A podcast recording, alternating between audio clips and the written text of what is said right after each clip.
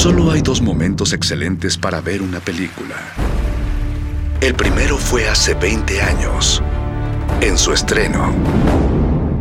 El segundo gran momento es hoy. De retinas.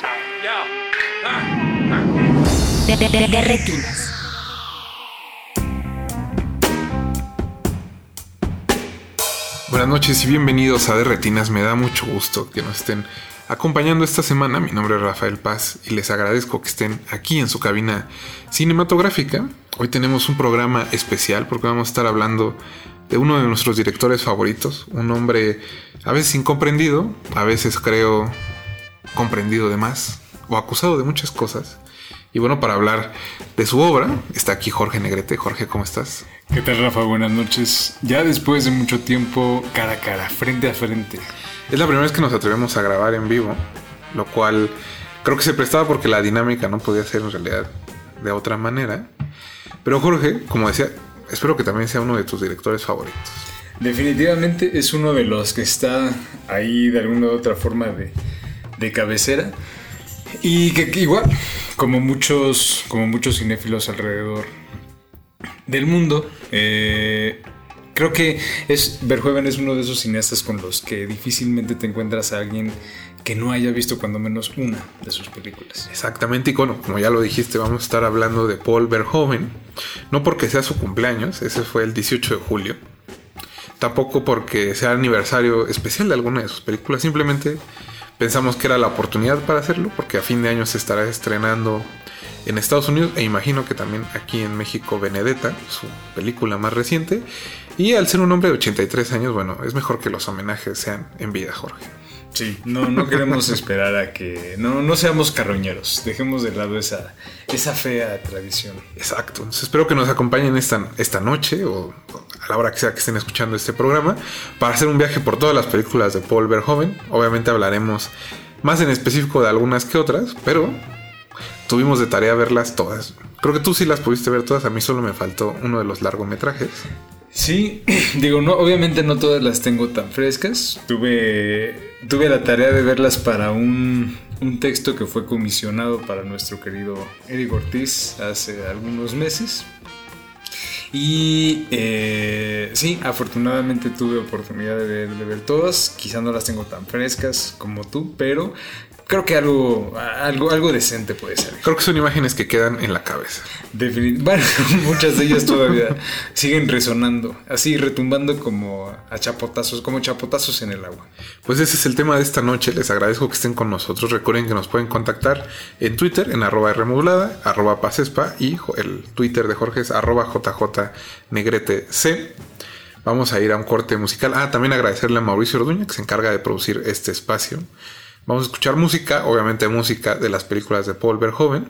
Y al final les vamos a decir cuáles son las canciones. Bueno, si les va bien, porque en realidad hay mucho que hablar. Entonces, Empecemos, Jorge. Vamos a ir a un corte musical bastante breve y regresamos para iniciar con la filmografía de Paul Verhoeven.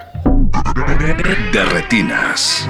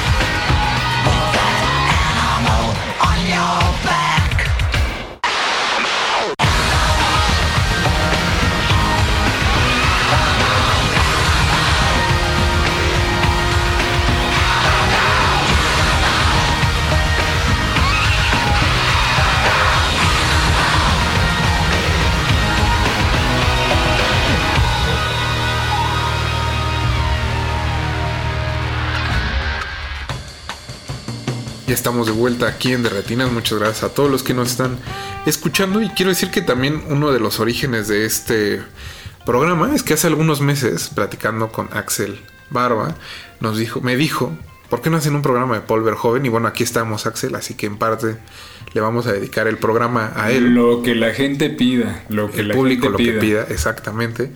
Y Jorge, pues iniciemos con la filmografía de este cineasta holandés. Hay que decir que es un hombre bastante grande, tiene 83 años y pues nació en 1938. Eso quiere decir que llegó al mundo justo cuando el nazismo estaba a punto de, tomar Europa y la Segunda Guerra Mundial pues iba a destruir la mayor, la mayor parte del territorio europeo y en especialmente Holanda no hubo una ocupación bastante fuerte.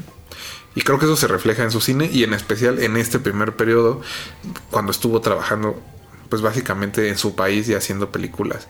Ahí hasta que bueno, obviamente los temas mismos de las películas hicieron que ciertas asociaciones lo vieran con malos ojos y fue cuando Paul Verhoeven se fue a Estados Unidos. Pero pues, su carrera empieza eh, en los 60, en realidad hizo cortos en los 60 y un poco de televisión. Sí, cortos documentales. Digo, eh, varios de ellos son como de cierto interés porque, digamos, dentro de todo hay como, como tú decías, Verhoeven justamente es un hijo, es en todos sentidos un hijo de la guerra. Y como todo buen hijo de la guerra, creo que viene justo como su momento de adolescencia, de, este, de conexión con el mundo en un periodo en el que después de mucha tensión hay como toda una efervescencia, en todos sentidos, una efervescencia sexual, efervescencia política, que es muy muy latente ya desde esos primeros este, cortometrajes documentales que tiene. Eh, muy como en la línea de lo que hacía, por ejemplo, Milos Forman en la República Checa, Sí, hay como una, una visión particular de ciertos fenómenos como curiosos o extraños. Recuerdo como con un documental que hizo sobre lucha, lucha grecorromana estudiantil, que bueno, ya desde ahí se asomaban como la mirada muy puntual sobre ciertas cosas. creo que, que la diferencia es que, por ejemplo, hay varias olas europeas, ¿no? Sí. Y creo que la mayoría de esas olas europeas se lo toman muy en serio. O sea, es, es- es un cine que se toma muy en serio a sí mismo. Como dices, hay una ola checa con Milos Forman. Podríamos decir que está la ola francesa, que también son como compañeros de generación de Verhoeven. La, la diferencia quizá es que no hay tantos cineastas en Holanda como para que alguien dijera, están haciendo una ola, ¿no? O se está creando un grupo de trabajo, un grupo artístico. Sí. Entonces, en ese sentido, Verhoeven estaba un poco solo, digamos. Y al estar solo, creo que nunca este, se tomó muy en serio lo que estaba haciendo. Obviamente se nota que se está divirtiendo, sobre todo en ese periodo holandés. Se nota que hay una diversión en su trabajo, en su cine y en lo que quiere hacer. Y que ya tiene ese tono fársico que lo va a acompañar hasta la actualidad. y que se nota mucho desde su primera película, ¿no? Que se llama eh, Business as Usual, no, Business is Business en inglés, que es como negocios son negocios y que en español le pusieron Delicias Holandesas y que es la historia de dos Que- prostitutas. Que, vale la pena notar que el título de Delicias Holandesas vino justo después, ya este. ahora sí que un poco colgándose del reconocimiento internacional que Sí. tiene Delicias Turcas, ¿no? Sí, claro que es la siguiente película. Pero bueno, creo que puedes ver Delicias Holandesas como este primer ensayo de, de una película que volvió a hacer después, mucho después, que es Showgirls. Que por ahí lo pusiste en el texto, de hecho. Y que, pues, en- al menos aquí todavía se nota que Verhoeven tenía cierta esperanza en que, en el que, en que el mundo saliera bien. Que hubiera optimismo en el mundo en general. Ajá. Porque la película tiene ese ambiente, ¿no? O sea, alguien podría decir, bueno, una película sobre dos, dos muchachas que se dedican a prostituirse que se hizo en los 70, pues quizá podría ser muy azotada, ¿no? Muy melodramática. Pero si algo no es delicias holandesas, es eso. En realidad son dos muchachas, a pesar de que una tiene un, un novio golpeador, pues que la pasan bien con su profesión, ¿sabes? Y que lo ven eso como su profesión. Y que sobre todo, o sea, ellas son como una especie de enlace con una serie de hombres que solo en la en lo privado de de- del hogar de una de ellas en específico pueden ser ellos mismos, porque como que la sociedad no les permite ¿no? Sa- salir. Hay un hay uno que solo se prende si se viste de gallina, por ejemplo, ¿no? Eh, el que se viste como bebé también es bastante divertido. Pero bueno, más bien, ¿qué contraste en, en ese periodo holandés, Jorge? O sea, ¿a ti qué te gusta de ahí?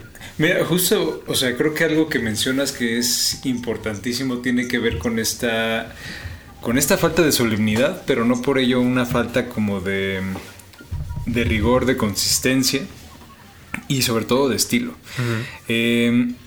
Ju- ciertamente existe como un ánimo optimista en la película y creo que quizá más que optimista yo lo llamaría hasta cierto punto como desenfadado, ¿no? Hasta ya como un poquito cínico, pero con un, con un tono mucho más, mucho más dulce, ¿no? Eh, particularmente delicias holandesas eh, me hace pensar mucho, por ejemplo, en este esta película Margaritas, ¿no? La de Vera Chitlova. ¿no? Obviamente están trabajando en registros muy muy diferentes ambas películas. Sin embargo, eh, esta idea del júbilo respecto como a la liberación, eh, de- en, este, en, este, en el caso específico de Verhoeven del, del trabajo sexual, eh, sí tiene como, tiene, tiene implicaciones que sí ciertamente tienen resonancia en Showgirls. Y esto, o sea, que nunca hay una postura moral, nunca hay Eso. un juicio y que nunca existe, cuando menos de parte del cineasta, eh, una superioridad sobre sus personajes. Creo que muchas veces, como el mismo Verhoeven, eh, digo, y esto lo digo a partir como de cierto material que hemos visto de él dirigiendo. Es alguien que pone mucho el tono, como de, Sí. de la escena, y literalmente como lo pone. Sí, si ven el detrás de cámara, él está actuando lo que tienen que hacer los actores. E- En eso tienes toda la razón. Y creo que. Creo que es un gran primer paso para su carrera. Y, y sobre todo anuncia todo lo que va a venir después. Obviamente, como todo hombre que madura, ¿no? Como toda persona que madura en realidad. En algún punto de su carrera se vuelve mucho más cínico y mucho más pesimista y empieza a ver las cosas de, de otra manera. Como todos vamos creciendo y ya, ya ves que hay algunos que toman esta lucha hombre contra sí mismo, hombre contra Ajá. el sistema, hombre contra Dios. Y algunos lo hacen público, ¿eh? déjame decir. Pero, pero, pero si algo tiene, creo esta, esta primera etapa en Holanda es que todas las películas son muy consistentes en ese sentido. Todavía es, todavía ve con optimismo lo que va a pasar. Y, y todavía también eso está como en ese fervor y en esa efervescencia de la posguerra, a pesar de que ya son en los años 70, se ve que e- esas heridas como de niño lo quedaron marcado y por hay una razón por la que hay dos películas de guerra en este periodo, ¿no? Que, que, bueno, ahorita vamos a decir cuáles son, pero tienen todo eso y que también él, él ve al cine como un elemento para burlarse, porque creo que la película que sigue, que es Delicias Holandesas, no, delicias don- turcas. Delicias turcas, donde ya sale por primera vez Ruget Hauer, ¿no? que es como el gran descubrimiento de Verhoeven y que empieza con una secuencia donde Rugged Hauer, eh, bueno, no, no, empieza con un asesinato y ya después pasa como algo más feliz. Pero esa, esa etapa feliz, sobre todo, esa escena feliz, pues empieza con que Rugged Hauer se, pues se, pellizca el miembro en el cierre y termina en el hospital y, y conoce al amor de su vida, ¿no? Lo cual es un poco peculiar, por decirlo de alguna manera.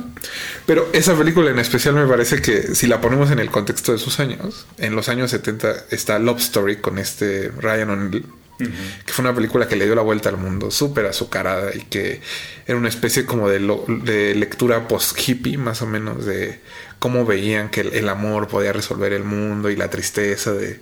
En la película de Ryan O'Neill, ¿no? De la muchacha que se muere porque le da, le da cáncer, creo, ¿no? También. Ah, está Lee McGraw. a Lynn McGraw. Y que, y que estoy seguro que Paul Verhoeven vio esa película en Holanda y dijo, ah, se la tomaron muy en serio. Y entonces, bueno, Delicias, si algo tiene Delicias Turca es que él, él se está burlando de esa visión de, como del hipismo de que, de que todo estaba como muy buena onda y muy cool. No sé qué piensas de esa segunda película. Yo creo que igual si a lo mejor Verhoeven vio Love Story, dijo, bueno, pues entonces yo voy a hacer Sex Story, ¿no? De alguna u otra forma como tratar de buscar un, un ángulo como mucho más punzante y mucho más aún más desenfadado que la película anterior. Y lo que resulta muy curioso es que justamente esta película fue la que le dio un reconocimiento y una fama internacional. Estuvo nominada al. Oscar, ¿no? Y justamente llegó hasta los Oscars y todavía eh, a la fecha resulta como insólito, ¿no? Y particularmente en tiempos actuales, así inédito pensar que una película como esa llegaría a reconocerse, ¿no? A esos niveles. Y, es muy... A mí lo que me sorprendió de, la primera etapa es eso, que... Que hay como este continuo... O sea, se ve que Verhoeven es cinéfilo, ¿no? Que le gustan las películas de su tiempo y las películas anteriores. Pero que esa cinefilia no se la toma como hacían, digamos, el- la ola francesa, que ven las películas de Hitchcock y dicen, vamos a hacerlas en serio, ¿no? Vamos a hacer nuestra versión de esas películas y él dicen, eh, eh, vamos a divertirnos. ¿no? Es que creo que, o sea, también en la, en la cinefilia francesa hay, hay, una, hay, un, hay un carácter lúdico. Quizá lo que no hay es un carácter igual de ácido o de... este, bueno, falta esa parte, sí. Como, como mucho más, sí, ácido o un ángulo mucho más satírico de esa cinefilia. Digamos que en la cinefilia francesa hay como cierta reverencia y cierto respeto. Eh. Y Verhoeven, vaya, no, no le tiene respeto más que a Jesucristo, ¿no? Y eso, no sé, menos, hasta ¿no? lo dudaría, ¿eh? O sea, porque a pesar de que sí es una, es una figura como súper importante y central, como vamos a ver este, más adelante, creo que esta falta de respeto por todos se, se manifiesta perfectamente en el personaje de Roger Howard. A mí, a mí, y por ejemplo, ahí- viendo Delicias Holandesas, me- a pesar de su tono fársico y de que es muy cínica con la forma en que aborda el tema y la vida de Rugged Hauer, que es muy parecida a Love Story, ¿no? Ese Es, un hombre que conoce al amor de su vida y les pasan varias cosas, la pasan bien, la pasan mal, pues. Me parece que es una experiencia más cercana a la vida real, a pesar de todo este, este asunto fársico y cínico, que lo que intentan hacer ciertas películas realistas sobre la experiencia humana. Hay algo como más verdadero en lo que está tratando de decir Verhoeven. Sí, porque creo que tiene que ver con, o sea, hay mugre, pero nadie se, nadie se está conmiserando porque vive en la mugre. Es como, sí, vivimos en un chiquero. Nos pasan cosas. Y aquí nos pasan cosas y sabes que también nos la pasamos chido en este chiquero. Ajá. Y que creo que eso, eso tiene mucho el periodo holandés. Yo no vi la siguiente película que se llama Katy Tippel. Creo que tú sí tuviste oportunidad de verla y es una película de época. Es una película de época, pero que no por el hecho de ser de época deja de lado como justo esta parte cochambrosa, esta parte ya este ya era como muy evidente que escatológica. O sea, hay creo que sí hay algo que uno de los tantos como hilos que va ahí de alguna u otra forma presente en toda la filmografía de Verhoeven es como esta afición por lo escatológico. Y es que el, el cuerpo es un arma, ¿no? eh, definitivamente. Y todo lo que el cuerpo expulsa es- son este son elementos potencialmente nocivos o potencialmente benéficos, dependiendo de, Sí, de sí, dónde sí. estés parado, ¿no? Ahora sí literalmente. Y en el caso de Katy Tippel, que es eh, como esta película de, de época, Eh, no recuerdo bien la historia, creo que sobre una, una chica inmigrante que llega a una casa este, a trabajar. Eh, es como un, un reducto de, una, de historias como similares de la literatura, este, de la literatura rusa, de la literatura europea, británica. Eh, también sale Roger Howard, obviamente como este aristócrata que se, este, con que se enamora de la protagonista. No, no existe como digamos este eh, este filo como eh, este este este ángulo como ideal o este ángulo como este no y más que ideal más que ideal idealizado o como eh, romantizado La película. A pesar de que sí es una película de época y que cuenta con todos estos valores como de producción y cierto nivel de sofisticación eh, tampoco diríamos que es una película en ese sentido como convencional. Aunque el mismo Verhoeven como tú lo comentabas ahorita fuera del aire eh, ha dicho que quizás si tuviera oportunidad de rehacer alguna de sus películas, reharía esta. Que imagino que sí, porque hay alguna razón por la que es difícil conseguirla, ¿no? Es como quizás la menos interesante. Aunque yo diría que la menos interesante es la que sigue, que es eh, Eric el Soldado de la Reina, que es como, en inglés se llama sol- Soldado de, Soldado de Orange, creo, que es este, es una película bélica, la primera película bélica de su carrera, porque va a haber otras tres, más o menos, sí, otras tres. Y pues me parece que de todas, incluso o sea, viendo su filmografía completa, esta es la más convencional. Es una película de guerra en todos sentidos. Tiene cierto aire hollywoodense en el que hay como cierto heroísmo, cierta idea de lo que es ser patriota, de otorgarle, digamos, tu vida al, al- país, ¿no? Al hacerlo. También el protagonista es Rutger Hauer y es un abogado que, pues, que se, se adentra en la resistencia cuando llega el nazismo.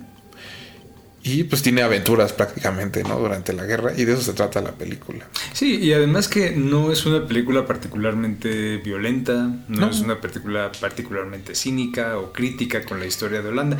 Quizá un poco sí, y yo diría que de forma mucho, mucho más clara en la película que hizo en el 81, la Ujú. de Todas las cosas pasarán. Eh, ahí es donde creo que es mucho más agudo y mucho más crítico este Verhoeven sobre la historia de su propio país y sobre todo en, en relación con la Segunda Guerra. Mundial. Aquí ahí parece haber un tono como mucho más Optimista. Sí optimista, pero creo que hay, no sé, yo, me- yo quizá podría pensar que hay como cierta presión de estudio porque es obviamente una producción más grande y habiendo más recursos hay como también ciertas limitaciones en el sentido de queremos Ujú. una película de guerra tradicional, sencilla, en la que al final se, ole- se, este, se ondee una, una banderita de Holanda y todos nos podemos ir contentos a casa y sentirnos bien de que somos Lo único es que creo que sí, esta introduce el tema que se va a ver en todas sus películas de guerra, donde la guerra es perder, es como una pérdida permanente y no hay forma de ganar sin importar en qué lado estés. Y que se va a explicar obviamente mejor en las otras películas y que creo que es un tema que es mejor hablarlo posteriormente. Entonces después de Soldado de Orange hace Spetters, que es una película sobre motociclistas, sobre, sobre adolescentes metidos en el mundo de las motocicletas en un pueblito muy cercano de Ámsterdam, si no me equivoco. Y que es también una especie de parodia de fiebre de sábado por la noche, pero en lugar de baile, ¿no? Está hecho con motocicleta. Y que tiene lo mismo que decía yo de Delicias Holandesas, que a pesar de que tiene un tono muy fársico y que tiene ese asunto cínico, me parece mucho más cercano a la experiencia adolescente, a lo que significa crecer. A pesar de que también tiene unas, algo, algunas cosas que a la distancia y en nuestra época políticamente correcta podríamos ver mal y que también le ocasionaron a ver joven este empezar a ser señalado en Holanda y que ocasionaría que fuera a Estados Unidos. Pero creo que de todo el periodo holandés esta es mi película favorita es Peters es increíble. No sé de qué otra forma definirla. Creo que eh, yo pensaba, por ejemplo, al ver Spetters, que de alguna u otra forma eh, hay una visión ya como también contemporánea de su tiempo, específicamente como de la de cierta de cierto periodo adolescente y no sé hasta qué punto también como que Verhoeven ve la adolescencia como con cierto con cierto temor con cierto miedo. Me acordé mucho, por ejemplo, de, este, de Gabriel Retes y. Ciudad del Desnudo. Sí, sí, sí. Como este, este ambiente, porque hay una escena muy fuerte de, de violación en, en Spetters que, o sea, es realmente como perturbadora. Y creo que también durante toda la película permanece mucho esta, esta distancia con los personajes, en el sentido de que, a pesar de que tienen como toda esta parte del motociclismo y... eh, las, las, acrobacias y etcétera, eh, hay, un, hay como cierta distancia este, con, con los personajes y no, Verhoeven pareciera que no permite que exista un involucramiento afectivo este, con ninguno de ellos o cierta empatía. Entonces, esa, esa frialdad, esa distancia, no sé hasta qué punto hablen de que Verhoeven ve eso como con cierto, con cierto temor, con cierto... Este, Creo que sí lo ve con temor, pero en el sentido en que cuando eres adolescente hay como corres más riesgos sin saber las consecuencias de esos riesgos. Y Speter habla continuamente de eso. Los tres protagonistas corren riesgos a su modo y los corren, digamos, como de manera muy sonsa porque son adolescentes. Y las consecuencias son graves. ¿no? Pero esas consecuencias al mismo tiempo te hacen madurar como persona. Aún las consecuencias más graves o más este pues perturbadoras pueden decir algunos, ¿no? Eh, porque el destino al menos de uno de ellos sí es bastante cruento. Pero de todos modos, eso, o sea, lo que le sucede, él, él hace que tome esa decisión y la toma de manera muy consciente el protagonista, ¿no? Que es el que sufre el accidente de la moto y que queda parapléjico. Y que descubre que sin ese sin esa valentía adolescente con la que tomaba su moto, pues quizá a él al menos ya no tiene sentido seguir viviendo, ¿no? No es un spoiler porque es una película de los 80, no se enojen. Pero bueno, sí vayan y búsquenla porque al menos a mí es este mi película favorita. Luego, como es, decías, viene Todo pasará, que es del 81, pero bueno, hay que ella que yo creo que es lo más adecuado es hablar después. Es también una película de guerra y sobre la resistencia holandesa. Luego viene El cuarto hombre, que es una especie de reelabora- reelaboración del thriller hitchconiano sobre todo del, del whodunit, ¿no? Como le dicen en inglés. Pero aquí creo que es como saber joven veía a Hitchcock y decía, a esto le falta electricidad, ¿no? Y esa electricidad se da a través del cuerpo.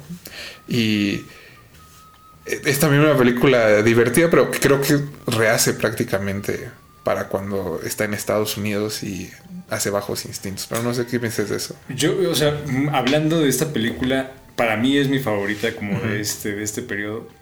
Y creo que más que decir que a Hitchcock le hacía, creo que lo que le hacía, si Verhoeven vio las películas de Hitchcock y pensó que hacía falta algo, era como explotar todos los puntos de tensión que Sí. existían, pero no, no por ello sin dejar de crear otros. Creo que esa es como la gran, la gran virtud de esta película. Que, es que creo que la relectura es, es, es la intención es llevarlo a las últimas consecuencias. Como el El- thriller hitchconiano llevado a sus últimas consecuencias. Sí, y en todo sentido, pero no por eso que deje el misterio, porque creo que Verhoeven entiende que el misterio es clave para que las películas de Hitchcock este, Funcionen.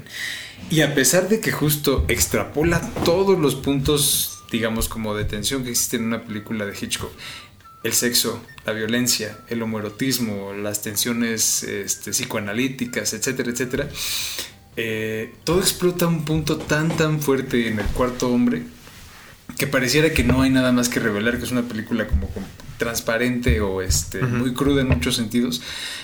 Pero a pesar de eso, yo creo que al final se mantiene como cierto. eh, se mantiene cierto enigma.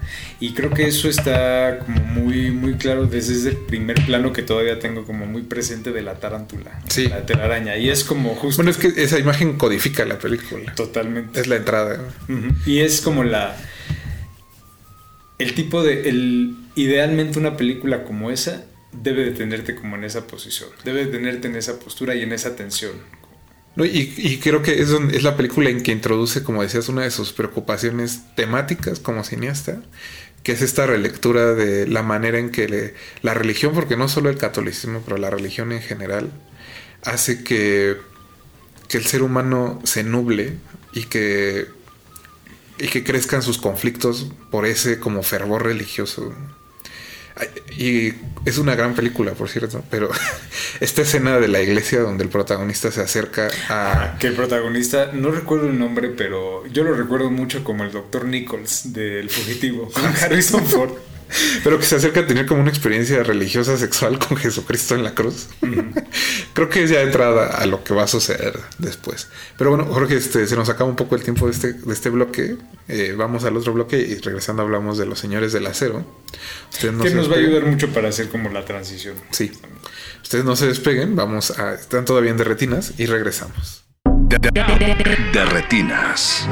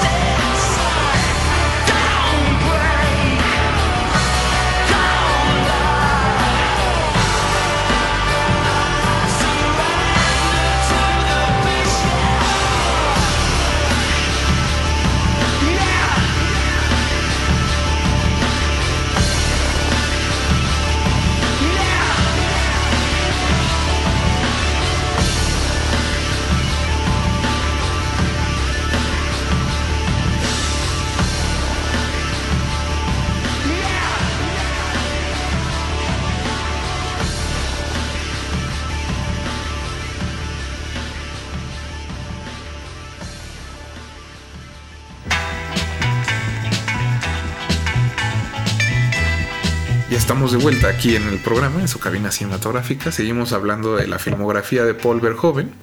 Y antes del corte, Jorge, estábamos, seguía eh, Los Señores del Acero, que en inglés se llama Flesh and Blood. Y como decías, es un buen puente porque ya es una película prácticamente hollywoodense. Es la última película que hizo con Rugged Hauer, que fue como su actor fetiche en esa primera etapa. Es la película por la que se palea. Y creo que en todos los sentidos es una película bastante norteamericana, ¿no? Eh, es una aventura medieval, no es muy divertida, pero creo que es de las que menos como apuntes tiene. Y fíjate que a pesar de eso, los apuntes que tiene creo que son de, de bastante interés. Hay una escena en particular que a mí me gusta mucho. Está una muy joven Jennifer Jason Lee con este con otro muchacho y este recuerdo mucho la escena porque está este están ellos dos eh, como declarándose su amor está creo que el tipo el chavo recitándole una, una poesía y en el fondo ahí está un cadáver colgado entonces creo que Se declaran amor debajo se de un cadáver. declaran ¿no? amor eterno debajo de un cadáver, ¿no? Este, entonces, digo, justo ese tipo como de, de ironías y de contrastes son, creo, los que van a marcar mucho la tendencia de lo que vendrá Sí, del periodo este- hollywoodense. De este periodo hollywoodense. Un trabajo con la ironía muy, muy marcado y justo trabajar a partir de los contrastes. Sí. Si en el cuarto hombre ya había este Verhoeven de alguna u otra forma como explotado estos puntos de tensión, aquí en esta etapa hollywoodense lo que parece que va a hacer o lo que parece que dice que va a hacer es como de, bueno, les gustan sus películas así, pues miren, eso es lo que voy a hacer con sus películas. Y también creo que Los Señores del Acero, el tema que introduce y que se va a venir reflejando también después, es la manera en que sexo y amor no son lo mismo y cómo Verhoeven usa eso para atacarte como espectador. Porque si algo hace el cine estadounidense es, es por su puritanismo, es decir, como el tema del clásico, como aquellas dos personas que tienen sexo forzosamente están enamoradas. Y si hay sexo y no hay amor, es violencia. es violencia. Y los, en los señores del acero no, porque si algo hace el personaje de Jason Leigh es, es continuamente sobrevivir a través de su cuerpo, pero eso no significa que, digamos, como sus afectos estén con esa, esa persona, ¿no? Los el- su afecto está con alguien más, pero tiene que sobrevivir y a lo mejor para sobrevivir la única herramienta que tiene es el cuerpo. No, y es que podría uno pensar y a- incluso argumentar que quizá muy pocos cineastas en Hollywood han usado el sexo de esa forma. Podría pensar quizá en Paul Verhoeven, quizá en Abel Ferrara, eh, no sé, o sea... Es que se acaban. No, o sea, cineastas que puedan haber usado el sexo de esa forma. El director de Infidelidad, no.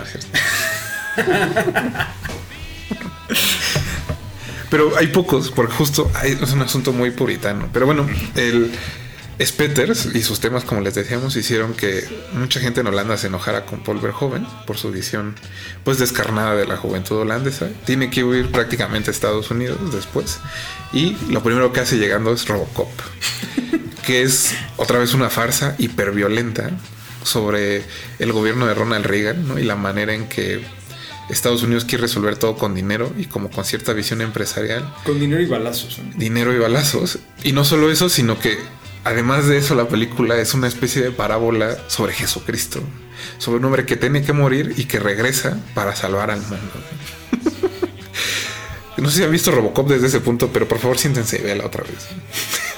Yo creo que justamente Robocop ha sido como una de las películas de las que más se ha comentado en la carrera de Verhoeven.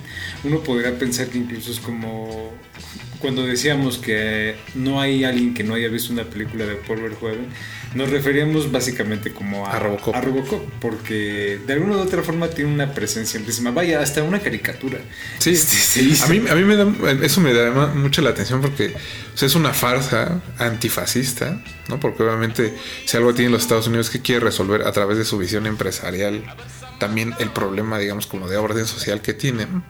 Y lo hacen con un hombre al que le quitan cierta parte de su humanidad para tratarlo de convertir en una máquina y al final no hay forma, o sea, este policía solo triunfa porque no pierde del todo su parte humana. Ujú. que es, es la diferencia entre, digamos, como la visión de tratar de resolverlo con dinero y con los robots, bla, bla. Y él, él, al ser un hombre y al conservar esa parte, logra triunfar y regresar, ¿no? Como Jesucristo, básicamente. y, y creo que curiosamente ha sido muy, muy malentendida porque creo que le gusta mucho a mucho pues republicano. Y creo que la película no va por ahí. güey. Pues como suele suceder con los republicanos, este, agarran este, agarran este de estandarte las cosas que van en contra de ellos. ¿no? O sea, es una, es una, eh, Es una- muy ácida. ¿Cómo se dice? Una mala, una mala comprensión de las cosas. O simplemente se toman desde cierto punto de vista. Eh, pero algo que también, por ejemplo, me gusta mucho de Robocop es, eh, ahorita decías como una historia de Jesucristo, ¿no? Yo pensaba como Jesucristo y una cruz de, este, de concreto, de acero. Sí, sí, Porque sí. hay, eh, sí hay algo como muy, muy eh, notorio de la película también y de lo que pocas veces se llega a hablar, es como todo, toda la arquitectura. O sea, que es como así toda la corriente brutalista de la arquitectura este, urbana en los años 80 llevadas a un, o sea, a un plano así. Sí, la, la arquitectura que quiere ser eficiente. No, y además bruta, dura, así los bloques de concreto, de mármol, de acero, así fuerte. Como to- toda esta. Toda esta idea de robustez, de fortaleza, de entereza, que vaya, van muy, muy a tono con todo un discurso este, eh, muy republicano y de Reagan de los, de los años 80, pero aparentemente la película es tan es tan desbordada que como Es- que los republicanos no entendieron la sutileza de Es la que creo que, o crítica. sea, creo que sobre todo el periodo hollywoodense de, de Verhoeven tiene este asunto donde él usa como ciertos vehículos de entretenimiento para introducir ideas que quizá el vehículo de entretenimiento a veces opaca, ¿no? Que es fácil sentarse y solo quedarse con los balazos, digamos, o con las mujeres en poca ropa o con el sexo y no ver que hay más algo más allá de la película, que creo que es algo que pasa especialmente en Starship Troopers. Es una película que él plantea, digo, es la última del periodo hollywoodense, pero que él plantea como una especie de sátira sobre el triunfo de la voluntad y que nadie entiende, o sea, no, obviamente no a nadie, pero sí, sí, a mucha gente se le va y dice, pues, ¿por qué una película de acción en el espacio? con actores malos, ¿no? Y, la, la cosa es que la farsa va primero para como tratarte de entretener, ¿no? Los balazos, las explosiones. Pero atrás hay otra cosa, que es lo que sucede con la siguiente película, que es Total Recall, donde Arnold Schwarzenegger tiene esta aventura en Marte, ¿no? Y que le- leí el texto que hiciste para Eric y tenía una idea muy interesante, ¿no? Que quizá no habla del futuro, sino de la manera en que, en que las ciertas fantasías terminan por controlar nuestra vida y perder como, perdemos como cierta cosa por estar buscando esa fantasía, ¿no?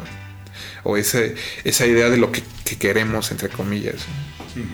Sí, es que de alguna u otra forma eh, la idea de pensar en, en escenarios alternos, en escenarios paralelos, no, no tiene que ver tanto con un escape como al, este, al futuro, sino como en la posibilidad de un presente distinto, que es todo lo que está ahí como manejado en, en la película. Digo, obviamente dentro de las adaptaciones de, De, de, de Dick, este, Philip K. Dick. de Philip K. Dick, eh, quizá muchos podrán decir que Total Recall no, la película eh, no es como de las más finas, de las más sofisticadas, por la razón que tú quieras, pero cuando menos sí es de entrada una de las más entretenidas, si no es que la más entretenida, pero que justo no deja de lado todo esto, nada más que, como dices, a veces es difícil dentro de todo el ruido darse cuenta que lo que está debajo está también muy bien construido y que hay toda una parte, es, es algo que también comentábamos un poco fuera del aire, que la, la, la retórica en el cine de Verhoeven siempre es visual y que no existen estos momentos en los que, ah, mira, el personaje te va a decir algo importante, o se va a exponer una idea o se va a exponer un argumento.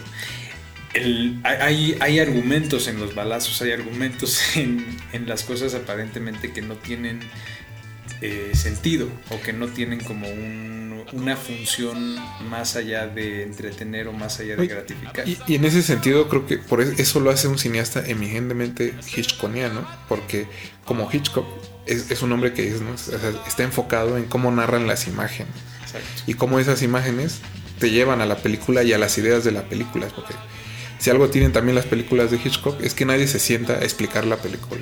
Nadie, nadie se va a sentar a decir, ah, fíjate fulanito que, que estás haciendo mal por esto, ¿no? O sea, no, son las imágenes las que llevan la película y creo que en ese sentido Verhoeven es de los que mejor absorbió esa parte del cine de Hitchcock y la aplica a su propio cine. Y, y se nota no solo en Total Recall, sino también en, en la siguiente película, que es Bajos Instintos. Que es mucho más. Bueno, yo, yo, la- yo la pondría quizá más del lado de, de De Palma que de Hitchcock. Sí. Pero. vaya. Sí, bueno, porque coincide también de gen- en generación, digamos, como en esta relectura de- del cine de Hitchcock, ¿no? Y de cómo De Palma también lo lleva a sus últimas consecuencias.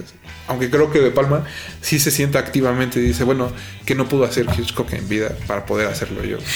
Porque él, él sí creo que sí tiene esa parte. ¿no? Sí, sí, sí. Muy modesto, pero sí.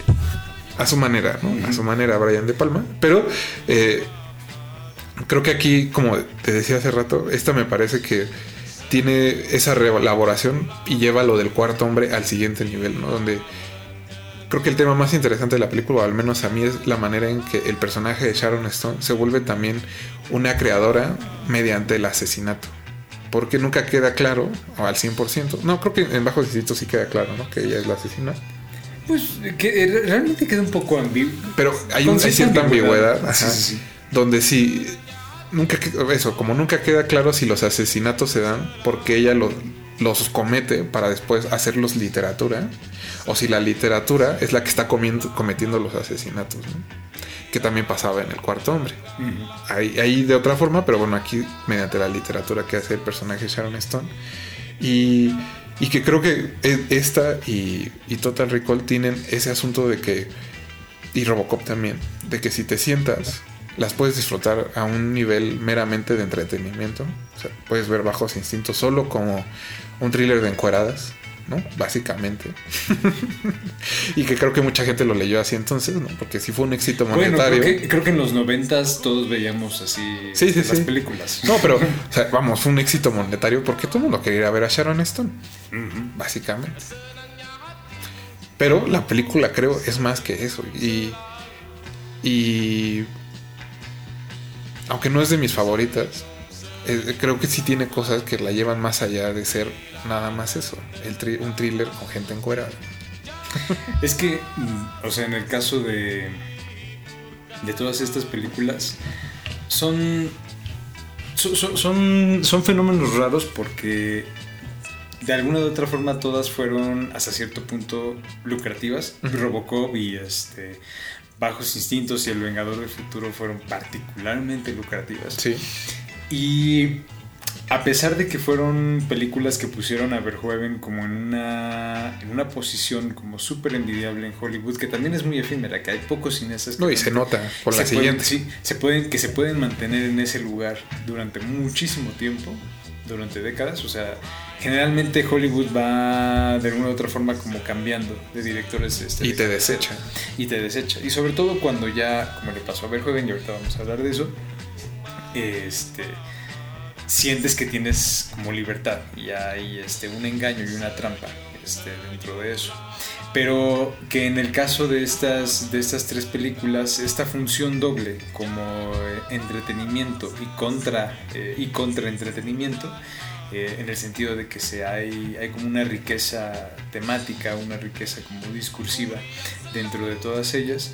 Eh, creo que es una, es una tensión que está siempre presente eh, en el cine de Verhoeven y que quizá hace que muchas personas no, no lo vean como un, como un autor total o no lo vean como esta, este, esta figura, digamos que es demasiado, quizá demasiado mainstream para, o demasiado popular para Es gustos más que- refinados y quizá a veces como demasiado este, irónico o demasiado, este, ¿cómo podemos decir? Demasiado... Sí, este, creo que es el tono fársico. Sí, o, o demasiado fársico para ser tomado en serio. Ajá, justo, o sea, sí veo a la intelectualidad sentándose y decir, ah, balazos, ¿no? explosiones. Y descartándolo precisamente por eso.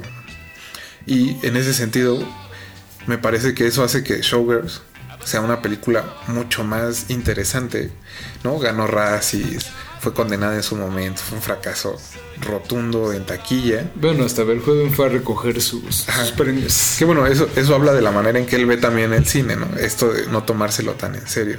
Pero si algo tiene Showgirls es que creo que captura toda esa visión que dices de Hollywood y de que Verhoeven ya lo había percibido, ¿no? Como de esta máquina que te utiliza, que hace dinero, que te explota y que en el momento en que dejes de servir te va a desechar. Que es, es lo que le pasa al personaje de Elizabeth Berkley, ¿no? Aunque no esté ambientada en Hollywood y aunque no se trate, digamos, de, de actrices, sino de bailarinas de burlesque y de cabaret. Tiene todo ese asunto, esa carga ya de... Yo creo que en algún momento se hartó del ambiente hollywoodense y esa película lo, lo subraya bastante bien. Y, y eso, o sea, a mí creo que de, creo que de las películas que vi más joven y que no entendí fue Showgirls. Ahora que, la, que hubo que volverla a ver, eh, me sorprendió la cantidad, o sea, digamos como la profundidad de la película, la- las cosas que hay detrás de las luces de neón, que creo que no sucede con muchos otros cineastas de Hollywood y tampoco con otros cineastas del, que hicieron, o sea, que trabajaron en los 80 y los 90 en ese espacio. Digo, si hablábamos de Robocop como un Jesucristo de acero y concreto, aquí hay como un Jesucristo de estoperoles, cuero y lentejuelas. ¿no? Sí. Porque hay, eh, también e- esta idea como de, de sacrificio, esta idea como de... Porque de alguna u otra forma, al- al fi- hacia el final, el personaje de Numi, que es este, Elizabeth Berkley, eh, busca redimir a una a su amiga, que fue este, que es una escena como muy, muy, Muy fuerte. muy fuerte, muy oscura dentro de todo, como el tono chacotero de la. Y que la no le película. esperas justo por eso. Ajá, y justo que no le esperas eh, así. Y, y esta, esta oscilación en los tonos que tiene la, la película, me imagino como audiencias en ese año, en 1996, justamente enfrentándose a Showgirls por primera vez. Y de alguna u otra forma reaccionando justo con toda esta, así de forma repelente, de entender, ¿qué, qué ¿Qué es estás tratando de hacer? O ¿Qué- sea, es no- esto? no- exacto, no, no, no entiendo. Estamos muy adelante, todavía no hemos llegado como a este boom del softcore en los este en la programación como por cable. El cine obviamente eh, erótico no ha tenido nunca un lugar primordial en la cartelera hollywoodense. Y digo, y ahí estaba Striptease con Demi Moore a un ladito, que fue una película mucho más popular en su momento porque era obviamente mucho, mucho más ligera. en Y que no tiene nada de este trasfondo Pero temático. Absolutamente nada. Nada. Ahí sí literalmente solamente son las Sí, que no tiene nada de malo, ¿no? También, o sea, como a la gente y al público le gusta eso. Pero creo que desechar Showgirls nada más por el neón es un error. Como también lo es desechar Starship Troopers por el asunto de, los insectos y las explosiones. Porque creo que en este trasfondo y en esta envoltura del, dulce hay, hay una visión bastante peculiar de, de una utopía fascista igualitaria. Una utopía donde, donde el fascismo de alguna manera ha creado igualdad en la sociedad, pero esa igualdad reflexiona muy poco lo que significa entregar su cuerpo y entregar sus vidas para mantener esa igualdad, ¿no? Porque ningún ciudadano existe si no es a través del militarismo. Quizá Verhoeven, siendo un hijo de la guerra, veía eso, perfectamente. ajá. sí, se daba cuenta perfectamente de, güey, yo vengo de allá, carnal. ya sé a dónde vamos. Sí. Y lo veía, fíjate, con cuánto tiempo de anticipación. No, y que, y que va a tono con este asunto republicano que viene a poner como Ronald Reagan en la mesa, donde lo único que importa es como la patria, el nacionalismo, y aquel que lo ataque está mal. Entonces, eh, Paul Verhoeven toma eso y lo lleva a sus últimas consecuencias, que es la película. Pero obviamente si te, si te contara solo esa película, pues quizá nadie la querría ver, ¿no? Entonces dice, ah, bueno, pero también va a haber explosiones. O sí. Yo imagino que si... Lo que no entiendo es cómo alguien en Hollywood dijo, ah, alguien quiere hacer una farsa sobre el triunfo de la voluntad. Denle el dinero. Porque seguramente no lo vendió así. Y no lo vieron así. Seguramente lo que vieron en el pitch fue, güey, Explosiones. explosiones, insectos gigantes, efectos especiales, muchos encuerados y encueradas. Verhoeven, lo has hecho de nuevo, aquí está el dinero. Y pues bueno, se vuelve, se vuelve su segundo fracaso en Hollywood, que se va a conectar con el tercero, que es El hombre sin sombra, que es otra de esas películas. No diría que es mala, en realidad no creo que sea una mala película, solo no tiene tanta fibra. ¿no? Quizá la idea más, más importante es este Toda la fibra que tiene el cuerpo de Kevin Bacon en esa película le hace falta a la película misma. Yo diría que el tema principal es esta búsqueda como de la divinidad a través de la ciencia y cómo en lugar de, de ser una especie de iluminación, ¿no? Que es- sería como el fin mismo de la espiritualidad, iluminarte y ser mejor persona. En realidad transforma a- a- al personaje de Kevin Bacon en todo lo que siempre ha sido, que es un mal hombre. ¿no? Y que sale cuando se convierte en el hombre invisible, que es básicamente eso la película. Quizá de alguna u otra forma la idea de que la ciencia y el genio no redimen a nadie. Exacto. O sea, no hay redención de ser un patán. Pero bueno, esa, esa sí me parece una Qué bonita película. forma de despedirse de Hollywood. una película menor y que marcó, como dices, su salida de Hollywood. Vamos a otra, otro este, corte musical bastante breve y regresamos, no se despegue. De retinas.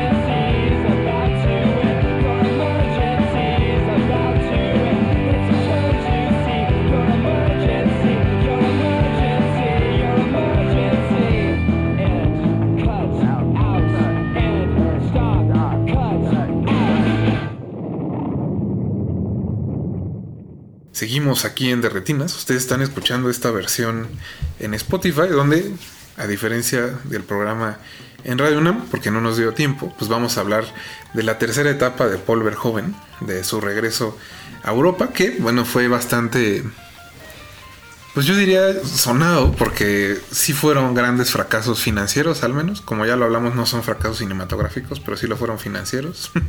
Showgirls, Starship Troopers y luego El Hombre, no El Hombre Visible, no, El Hombre Sin Sombra. Que son tres películas que se pueden ver todavía y que creo que se pueden disfrutar, pero bueno, en su momento no hicieron dinero y eso significó que Paul Verhoeven eh, pues se le cerraron permanentemente las puertas de Hollywood. No hicieron suficiente dinero. Suficiente, sí, sí, sí. Porque yo, como dices, yo imagino que ahorita con la revaloración y todo, al menos Showgirls, por ejemplo, ya debe de haber dejado ganancias. Incluso hay un documental donde se analiza la película, ¿no? Hay como... Hay ángulos que la han hecho valiosa y que seguramente ya ha dejado dinero. Sí, el documental de Yudon Numi, que este, estuvo ahí circulando el año pasado, pero por ahí se puede, se puede conseguir. Y, y bueno, obviamente se centra más como en la parte de lo que pasó con Elizabeth Berkley, pero hace toda una Y la revisión feminista, ¿no? Sí, Creo que de la película. De, este, de la película. Yo, yo no iría al extremo de decir que Paul Verhoeven es un hombre, un director feminista, como No, creo no, que no. sí lo hace el documental. Porque, tam- porque creo que so- eh, sobre todo Showgirls no tenía esa intención. O sea, a pesar de que quizá actualmente Paul Verhoeven sí habla de feminismo en Showgirls, en el momento en el que la hizo no tenía esa intención en la película. Es una relectura que se le ha dado y que puede ser correcta o no. Digo, al final, como toda lectura cinematográfica, pues depende de quién la esté generando, de quién la lee, ¿no? De quién la acepta. Pero yo no lo no diría que Showgirls es una película feminista. Pero se vale, pues se vale. No, digo, al final de cuentas, o sea, si, lo- si, Robo- si los republicanos eh, de rednecks Se apoderaron de Robocop. Robocop es una película emblema, bueno, digo, pueden decir que Showgirls es una película feminista, bueno, se vale. Ya es lo de menos. Pero justo este, pues Paul Verhoeven sale de Hollywood en el año 2000, ¿no? Un año de cambio para todo el mundo. y tardaría eh, pues prácticamente seis años en regresar al cine. Yo recuerdo que esta película del libro negro la vi en el Cinemex, que ya no existe, en el Cinemex de Casa de Arte que está en Polanco. Uh, ahí donde también, yo también vi Luz Silenciosa en ese También ahí fui con mis papás, este, una experiencia particular diría yo. cine. Sí, mi mamá no me deja de reclamar. pero que es experiencia para otro programa. Y creo que vi esta película sin saber que era de Paul Verhoeven en realidad, ¿no? O sea, fuimos a ver una película que estaba en el cine, que era de guerra, que es un tema que le gusta mucho a mi papá en, la- en el cine, y que resultó que era de Paul Verhoeven, porque, pues, como te digo, seis años estuvo desaparecido y regresó con esto que creo que me pasó algo similar a con Showgirls. En su momento me gustó mucho el libro negro, la tengo en DVD y todo. Pero eh, ahora que la revisé, creció, digamos, como en estima. No creo que sea su mejor película de guerra. Creo que la mejor película de guerra de Verhoeven, de las cuatro que estaríamos hablando de El Soldado de Orange, de Todo Pasará. Eh, luego vendría este. Ahí se me está perdiendo una. em, ¿De guerra? de guerra de Starship Troopers y Ajá. este el libro negro que bueno Starship Troopers pues es como sí no Pero Pues, eh, bueno, es, es bélica. pero aborda el asunto bélico Sí, sí.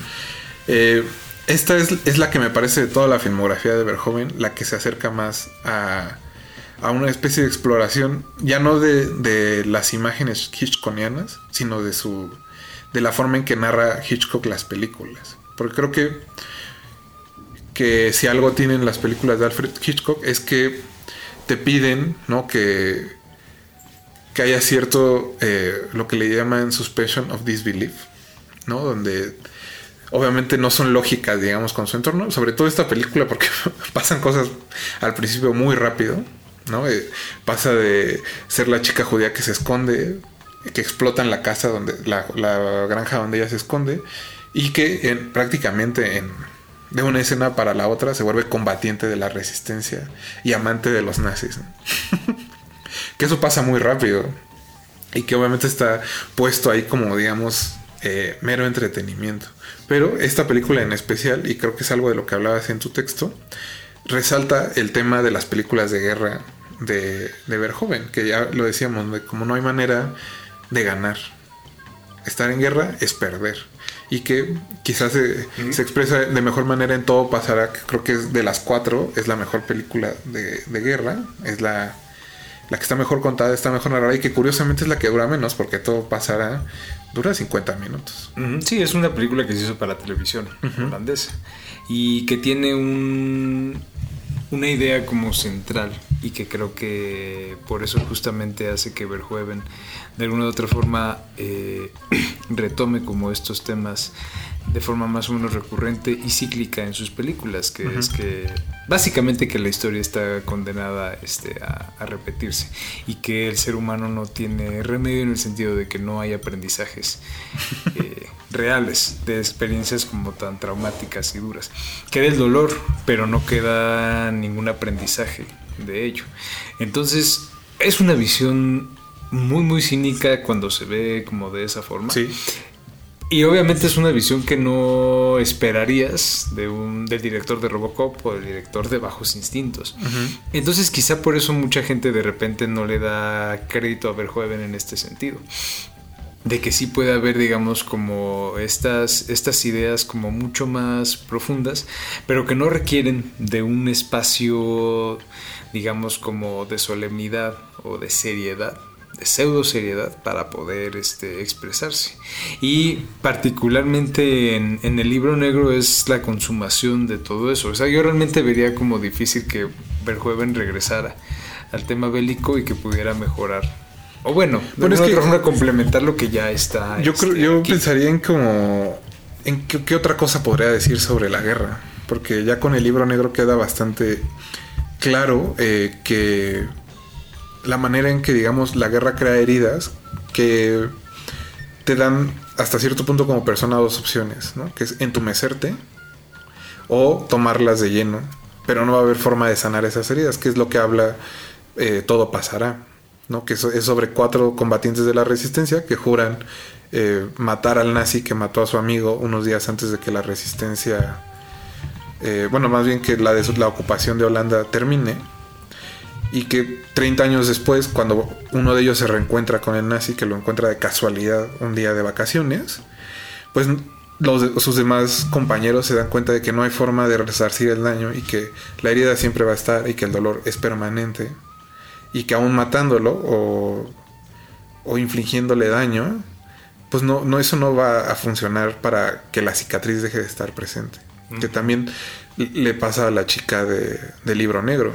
Es una mujer que continuamente pierde cosas y que se tiene que entumir y que la única conexión que logra generar genuina y, y de verdad es con un nazi. y, De toda la gente. Ajá, justo, no es como una, digamos, una ironía. Pero yo, yo decía que era como una especie también de, de vocación hitchcockiana, porque me recuerda mucho esta película donde Grace Kelly, creo que sí es Grace Kelly, eh, es una espía y que la Ah, obligan... Notorious. Notorious, y que nunca, bueno, obviamente se da a entender porque pues, en la época en que hizo las películas Hitchcock no lo podía decir de manera tan abierta, pero que la obligan a prostituirse con el con el investigador para descubrir, ¿no? Esta arma nuclear que está en las botellas de vino.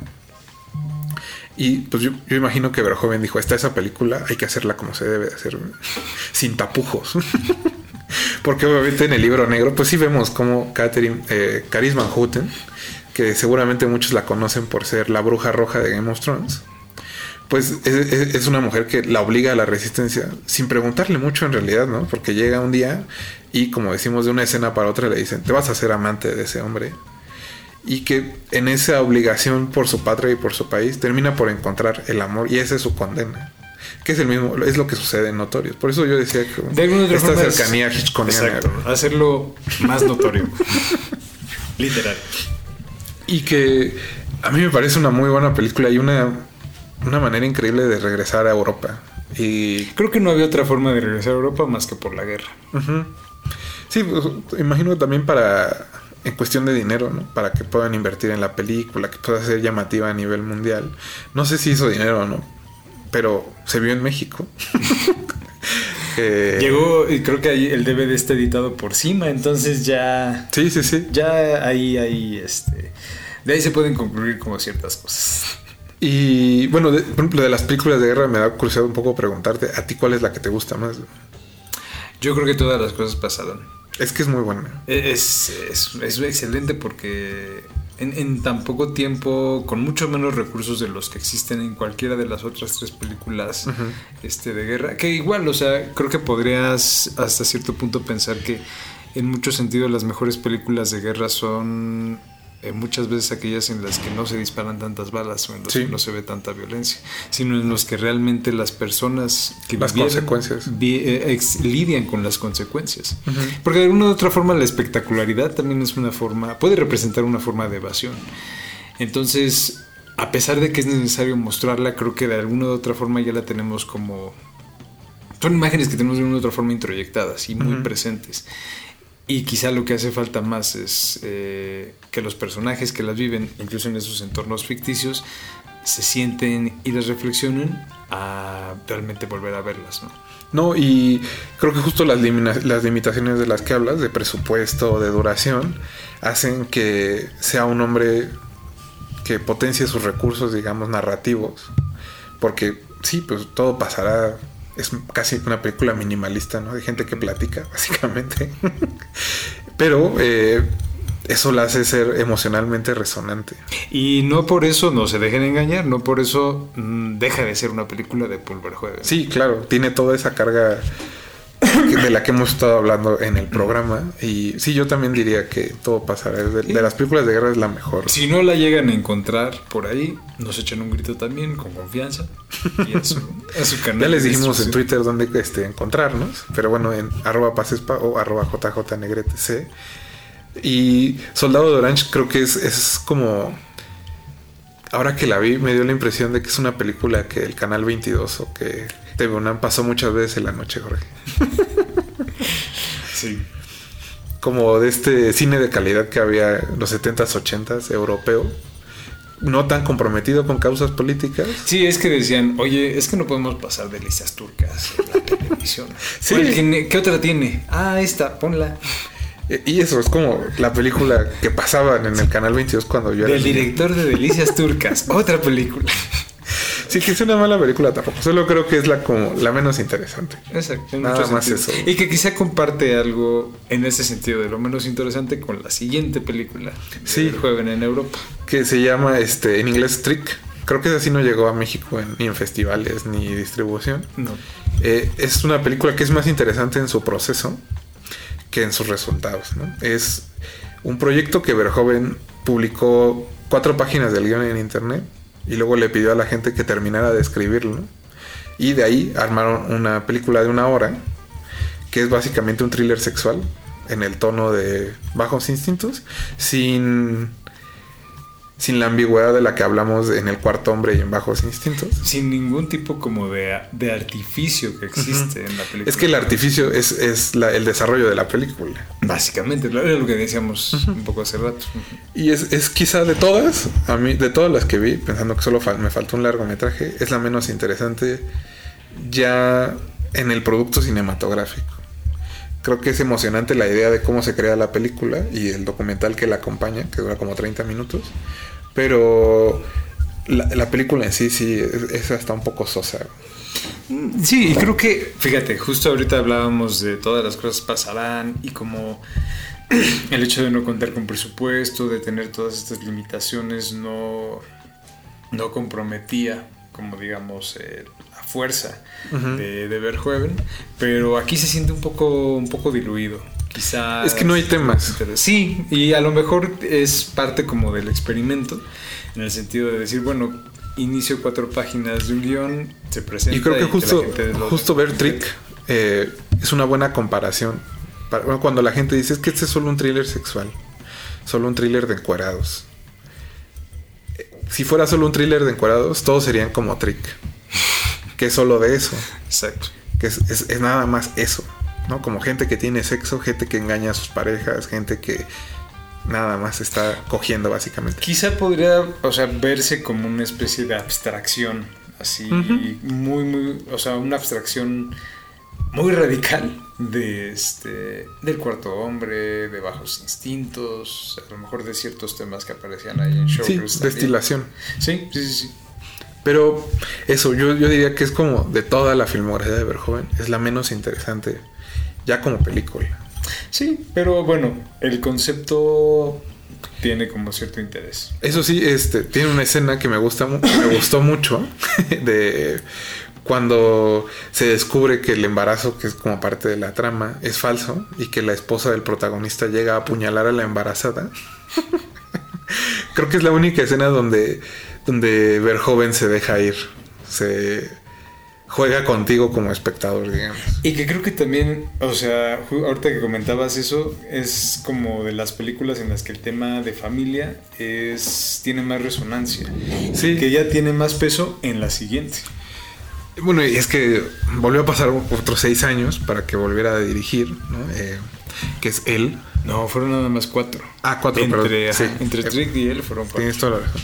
Y que creo que es otra película que juega contigo como espectador. Yo recuerdo que la vimos en Morelia, sí, o en lo mejor de Morelia cuando vino aquí, Aquí al DF. Ciudad de México, sí. Y que alguno de los comentarios saliendo de la función era, es que esto no pasa en la vida real.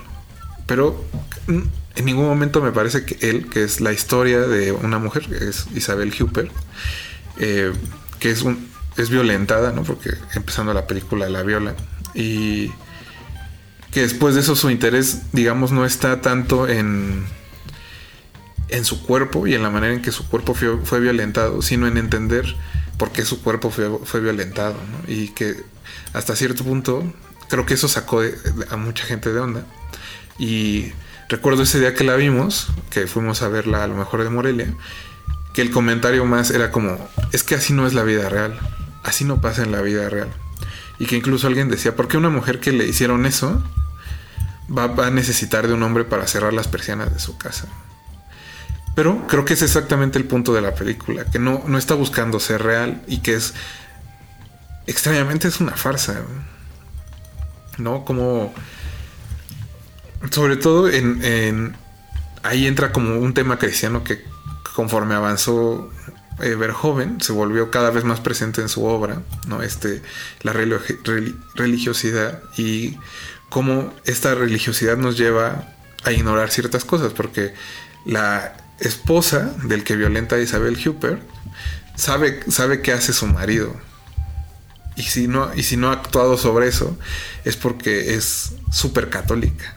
Y en el catolicismo, el, el, digamos, como las penas y lo- las cargas emocionales son lo que te purifican para santificarte. Es que creo que nadie exhibe de una forma tan, tan entretenida la hipocresía de todas las instituciones como lo hace Verhoeven. Y es que es eso, o sea, de alguna u otra forma, eh, el hecho de que no existe esta solemnidad al denunciar cualquier tipo de institución y acusarla de hipócrita, eh, es lo que hace como las películas tan disfrutables. Y pareciera que por el hecho de ser disfrutables son menos serias. Y Sí. que no y que no están tomando un compromiso, este, digamos, con, con su crítica. Pero la cuestión es que no hay otra forma de ser, este, digamos, como... eh, quizá hay, hay pocas formas como de lidiar con esa hipocresía y saber que es inevitable y saber que es inescapable que a través como de algo mucho muy este sardónico o Y, no, y es este- que al final el mundo es un lugar muy cínico. El mismo personaje de Isabel Huppert, yo imagino que no se, se victimiza, digamos, en lo que le sucede. Porque no parte de la, de la trama de la película es que es hija de un, de un hombre que es súper católico y que un día alguien en la cuadra le dice, no puedes estar persinando niños de otras familias porque esas otras familias no son católicas. Y que ante esa negación de su religión, regresa y mata a toda la cuadra. y que a partir de ese momento Isabel Huppert se vuelve víctima de su padre aun cuando no, no participa en sus crímenes. Entonces es una mujer que ante todo se niega a victimizarse y que aún así usa el, el sexo como arma para vender videojuegos porque tiene una empresa de videojuegos y que es un videojuego súper violento, súper sexoso. y, y eso, o sea, creo que la película habla sobre todo de la manera en que el mundo es extremadamente cínico, que ya estaba en Showers el tema.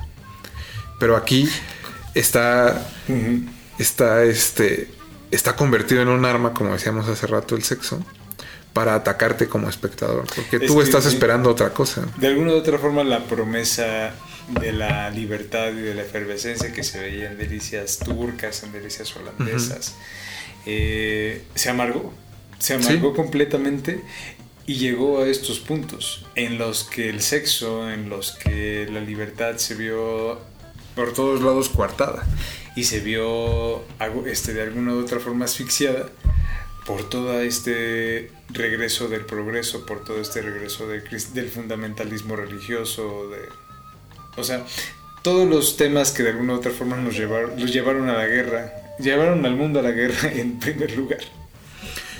Y, y eso, y también creo que, o sea, obviamente, como en todas las películas de Verhoeven, está hecho con brocha gorda, ¿no? Porque creo que nadie podría decir que es un hombre fino o sutil. Para nada. y, y eso saca mucho de gente, mucho de onda a, cierto sector del público. Sobre todo ahora que creo que nos cuesta trabajo como, como espectadores a enfrentarnos a ciertos temas o que esperamos que las películas respondan a ciertas ideas como más correctas y más loables y que tienen toda la razón de ser, pero que quizá no, no compaginan con la realidad misma del mundo. digamos que es una aspiración y que debemos todos aspirar a ello, pero que el mundo en realidad no funciona bajo esos mecanismos. Y que, y que de eso al final trata él. No sé, No, no sé si me estoy yendo mucho, Jorge. No, la cuestión es que el... Creo que esta parte del mundo incluso cerrándose aún más tiene mucha resonancia en Benedetta, que es la, la más reciente película de Paul Verhoeven. Y que tú pudiste Todavía ver en Cannes. Que tuve la oportunidad, el privilegio, cochino privilegio de ver en, en Cannes. Ahora me da mucha curiosidad, Jorge, porque hablábamos también fuera del aire, que mucha gente, o sea, que creo que es la, la película a cierto punto tuvo una recepción fría o indiferente. Pero tú regresaste de Cannes diciendo, wow, un película. Pues es que, digo, ya considerando como la, la revisión que, habí- que se había hecho del cine de Paul Verhoeven, Benedetta en muchos sentidos es como la conclusión natural. De todos los temas que ha habido en las películas de Verhoeven, todos están ahí. Y uno podría argumentar que hay literalmente pedazos de todas las películas que ha hecho Paul Verhoeven en Benedetta. Todos los temas están ahí, todas las imágenes están Digo, ahí. no lo he podido ver, pero leí el libro en que se está basado, que se llama este Actos Inmodestos, sería más o menos como la traducción, Inmodest Acts. Y en cuanto lo lees, es queda muy claro por qué Verhoeven eh, se acercó al tema. Digo, sobre todo si alguien ha tenido oportunidad de leer su libro sobre Jesucristo, que es una especie de... También es una relectura, pero una relectura que busca quitar de la figura de, de Jesús la parte divina y convertirlo más bien en una especie de guerrillero que buscaba la liberación de su gente, ¿no? Y que su ese, legado que es el para, imagino que para ver joven es muy puro pensando en las cosas que ha reflejado en sus películas y sus ideas sobre la guerra, ¿no? Al final pues podríamos decir que eh, es, es un hombre de guerra, Jesucristo, al menos en la visión de Verhoeven, al que se le han imputado cosas divinas que lo han transformado en otra cosa y sobre todo que se han usado para, como dices, hacer mucha hipocresía. Entonces, bueno, si, le- si leen eh, Actos Inmodestos, que es el libro en que está basado Benedetta, es la historia de una monja en el siglo XV, si no me equivoco, 15, 16 más o menos, que se vuelve abadesa de un convento y que empieza a decir que tiene visiones donde Jesucristo le pone... Digo, no he visto la película, ¿no? eso es nada más lo que muestra en el libro y que es un caso real, ¿no? Hay que decirlo que en realidad no es una novela, es un libro de, un de investigación eh, histórica, ¿no? Eh, Muy académico en realidad y, y de algo que sucedió, ¿no? Adentro de un convento y cómo es, al menos según la tesis de la investigadora, es la- el primer caso de una monja lesbiana que quedó registrado en actas de la Iglesia Católica, pensando en que también en ese entonces eh, la cúpula religiosa veía a la mujer como algo menos y en realidad hay pocos casos de lesbianismo registrados porque ni siquiera les pasaba a los padres que pudiera suceder entre mujeres, ¿no? Que era como la atracción solo podía ser hacia otros, hacia los sacerdotes varones y ese era un gran pecado, ¿no? Por el, digamos, por la consagración del cuerpo a Jesucristo y tan no les pasaba por la cabeza que hay el único caso o el primer caso que hay registrado es el de Benedetta y de eso trata el libro. Pero me imagino que en realidad la película trata de muchas otras cosas. Eso es uno de los temas que atraviesa la película, pero si hay algo fundamental de lo que comentaste ahorita, tiene, tendría que ver justamente con la forma en la que esta mujer en particular usa, usa la religión para liberarse a ella, para escapar de alguna u otra forma de ella y encontrar un, una suerte, una especie como de libertad, este, o algo similar, o algo parecido a una libertad individual. Eh, y en ese sentido es como algo muy muy radical. O sea, es apostar a que de alguna u otra forma se pueden usar y llevar a un punto de explosión y de a un punto de fusión este así enorme las instituciones para liberarse de ellas. Entonces, en ese sentido, hay un, hay, una, hay un ángulo como muy, muy radical a la película, que de alguna u otra forma termina regresándonos a esos primeros, a la, a la, digamos, como a la frescura o al, al, este, a la efervescencia de esos primeros personajes. Que sientes que están, comple- que está, que siente, personajes que sientes que existen completamente ajenos como a las, a las constricciones y a las limitaciones del mundo alrededor de ellos una especie como de Edén este, sin religión. y es la misma un, Edén, actriz- un Edén sin Dios. Es la misma actriz de él, ¿no? No Isabel Huppert, sino. No, la, la, esposa de este, Lorraine Lafitte, que es esta. Bueno, en la película. Eh, ay, se me, fue- se me acaba de ir el nombre de la actriz. Este. Vir- Virgin, Virginia Efira. De Virginia Efira. Que bueno, la película está sensacional, ¿no? Es, es, en- es su personaje en él, aunque es aunque salen pocas escenas ella, creo que lo hace muy bien. Está como cargado de, de, muchas emociones que al final que se revela que sabe exactamente qué está haciendo el marido y cómo se comporta, entiendes, ¿no? Eh, digo, como encuadra la manera en que ella es una especie de, de si no espejo del personaje de Isabel Huppert, sí una especie de igual. Sí, y uno entiende por qué es una de esas pocas actrices con las que Verhoeven ha repetido. Porque creo Bueno. que hasta donde yo sé es... Y hasta donde recuerdo, hay después de Roger Howard, quizá con quien más ha repetido Verhoeven, cuando menos ya en dos ocasiones, ha sido con Virginia Fira. Bueno, tiene dos con Sharon Stone en Total Recall y en, Ah, claro. y en este en Bajos Instintos y también con la con la actriz de Spetters y del Cuarto Hombre. Mm. Salen en esas dos películas. Pero bueno, es este, este mismo fervor este hitchconiano por las rubias. Bueno, pero aquí ya creo que hay un... e- Esta predilección y la elección de esta actriz en particular y que la forma en la que la ha usado tanto en él como en Benedetta eh, habla de una cualidad especial que tiene ella y que creo que solamente ella puede como transmitir esta parte hasta cierto punto conservadora y ligada como a una, a una parte muy tradicional, pero dentro, debajo de la cual se siente como toda otra, toda otra energía mucho más oscura o mucho más este, potencialmente peligrosa. Entonces ese equilibrio, el equilibrio que logra la actriz entre esas dos, entre esos dos polos, creo que es lo que hace que Verhoeven la, la haya elegido para este papel tan, tan importante. Jorge, antes, de terminar, este pues me da un poco de curiosidad saber cuál es tu película favorita de Verhoeven. ¿no? Hablamos ya de muchas, muchas películas. Así que es difícil elegir porque ya viéndolas como un todo, en realidad es un hombre muy consistente. Es, un- es alguien que, que creo que es difícil decir que hizo malas películas. Claro que hay películas menores, pero no... Yo no diría que hay malas, malas películas.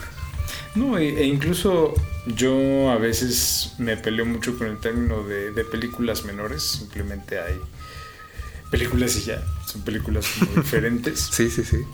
Eh, y en ese sentido también me cuesta mucho trabajo como identificar este, una película favorita o una por la que tenga como cierta predilección realmente. Y en el caso de Verhoeven es, eh, es difícil para mí como quizá decir esta es la mejor, esta es la única.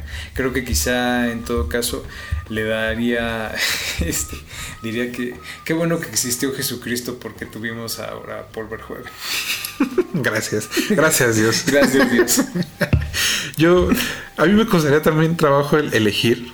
Solo creo que no hay manera de decir cuál es la mejor película, ¿no? Eh, son, son películas que están, eso, que juegan en, como en un todo. Solo quiero resaltar que en esta pandemia hay dos películas que he visto más de una vez. Eh, una es Total Recall, que creo que cualquier persona que me conozca sabe que, que es como de mis lugares felices. Y la otra, Es como ir al metro chabacano sin salir de casa. ajá, eso, eso. Que no lo dijimos, pero bueno, es una película que se filmó en México, en, en la Glorieta de Insurgencia, en el metro Chabacano, y si no me equivoco, en el edificio del INEGI. Sí, es cierto. Y pues pueden hacer el tour, ¿no? No hay, no hay nadie que les dé el tour, pero pues pueden ir ustedes a checar los Se lugares. me hace raro eh, que nadie haya capitalizado eso todavía. Pues ahora que termine la pandemia ponemos un negocio. Ponemos un changuito, sí. y la otra es Starship Troopers, que, que he visto tres veces desde que estamos encerrados. Eh, y que, que entiendo la manera en que mucha gente la rechaza. Pero también creo que es porque no se da la oportunidad de ir más allá. Y creo que es lo que pasa en todas las películas de Verhoeven. Como decíamos, es fácil denostarlas y, y, minimizarlas como entretenimiento hollywoodense o como entretenimiento barato o como comida chatarra. Pero si estás dispuesto a disfrutar de una buena hamburguesa, hay algo ahí que puedes encontrar y que a mí me pasa cada que veo Starship Troopers. Y que, como les digo, bueno, ya la vi tres veces en la pandemia y seguramente la volveré a ver antes de que podamos salir. Es más, al terminando esto lo vamos a poner. Pero bueno, Jorge, así vamos a terminar este programa. Es un final diferente al del radio. Es Nunca un final y ya. Nunca lo habíamos hecho. Es un, Es un final, final y ya. Pero pues muchas gracias por estar aquí, por acompañarnos. Muchas gracias a ti, Rafa, y por la oportunidad de poder hablar de un cineasta como este. Tan divertido. Le mandamos un saludo también a Mauricio Orduña, que va a producir este podcast. Y que ojalá se divierta tanto editándolo como Esperemos. haciendo. Eh, también, pues les recuerdo que todas las semanas tenemos el programa en Radio UNAM y que nos escuchamos ahí. Mi nombre es Rafael Paz y la próxima semana tienen una cita en Derretinas. Hasta luego. Antes de continuar tu camino, recuerda, no hay películas sin defectos. Si los buscas, te convertirás en crítico de cine. De retinas.